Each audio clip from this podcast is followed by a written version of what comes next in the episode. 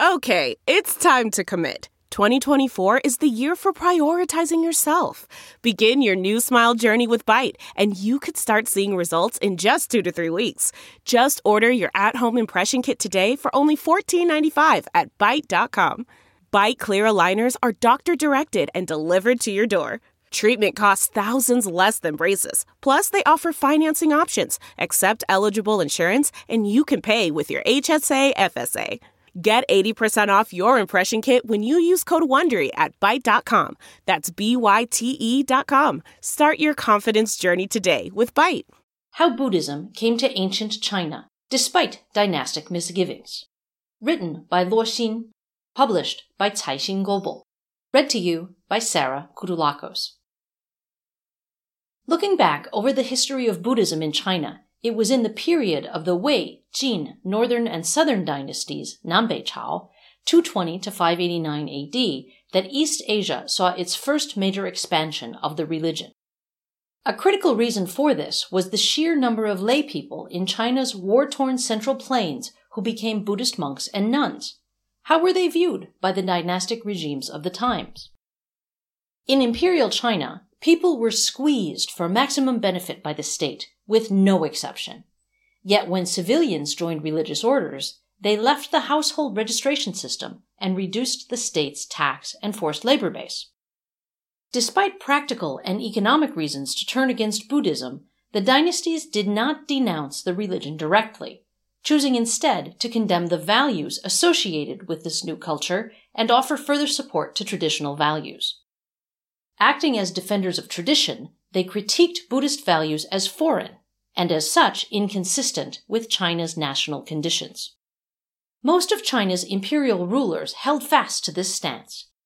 But the Wei, Jin, and Northern and Southern dynasties, Nanbei Chao, with their founders and rulers of Central Asian background, were exceptions. Editor's note the Wei dynasty was established by Tuoba tribesmen who were northern China nomads who spoke a Turkic language.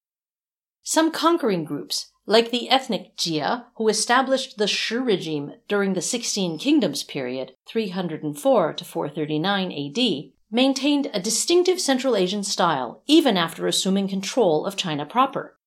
In such a context, even the foreign traditions of Buddhism were welcomed. According to the memoirs of eminent monks written during the reign of Shihu, formerly Emperor Wu of the later Zhao, the administration reported that a large number of Zhao people, included in the national household registration system, became monks and nuns, many as a means to escape taxation and forced labor. Ruler Shi Hu and his nobles discussed possible solutions. Editorial director of the Secretariat, Wang Du, said that China already had a rich variety of sacrificial traditions and rites, so it was unnecessary to introduce Buddhism from beyond.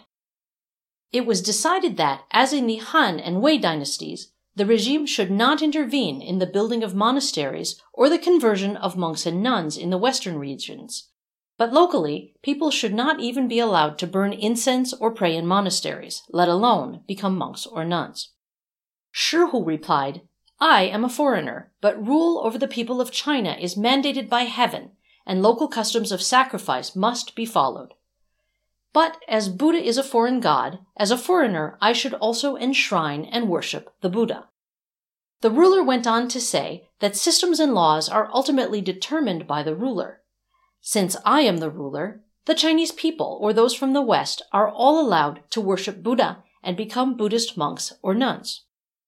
Shihu's decision, neither conducive to the national development of the economy nor to any other area, may have come from special consideration of a certain factor politics. In Wang Du's view, Chinese traditions could not coexist with alien Buddhism, so the foreign culture should not be imposed on Chinese people.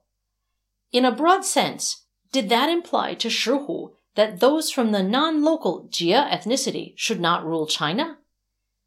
Prior to the establishment of the Shi regime of later Zhao by Shi Le, Liu Kun, a former official of Jin reminded him that no ethnic people had been crowned since ancient time, revealing a common belief that God's will would be restricted by national conditions. But if, on the other hand, God's will was universal, then rulers' family backgrounds would be considered irrelevant. in which case Buddhism's status as either a local or foreign culture should have no bearing on its spread across China. The conflict between Buddhism's universality and the particularity of Chinese national culture would never really go away.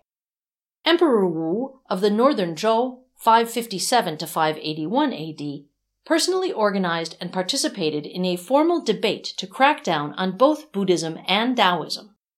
His early efforts at mobilization included gathering more than 500 eminent monks of the northern Qi to inform them of his decision to destroy Buddhism. All the monks, other than one named Hui Yuan, were awed by his imperial power and kept silent. Alone, Hui Yuan raised his voice against the decision. Emperor Wu argued Buddhist texts come from foreign countries. Our country does not need them, so they must be abandoned. Here, he was denying the universality of Buddhism on the basis of national conditions. Objecting to his narrow view, Hui Yuan used the universality of Confucianism as an example, arguing that as Confucius was born in the state of Lu, a foreign country to the states of Qin and Jin, how did Confucianism spread? Emperor Wu replied, even though Lu, Qin, and Jin were different states, their basic culture was consistent, so it was not a proper analogy to Buddhism, whose culture of origin was significantly divergent.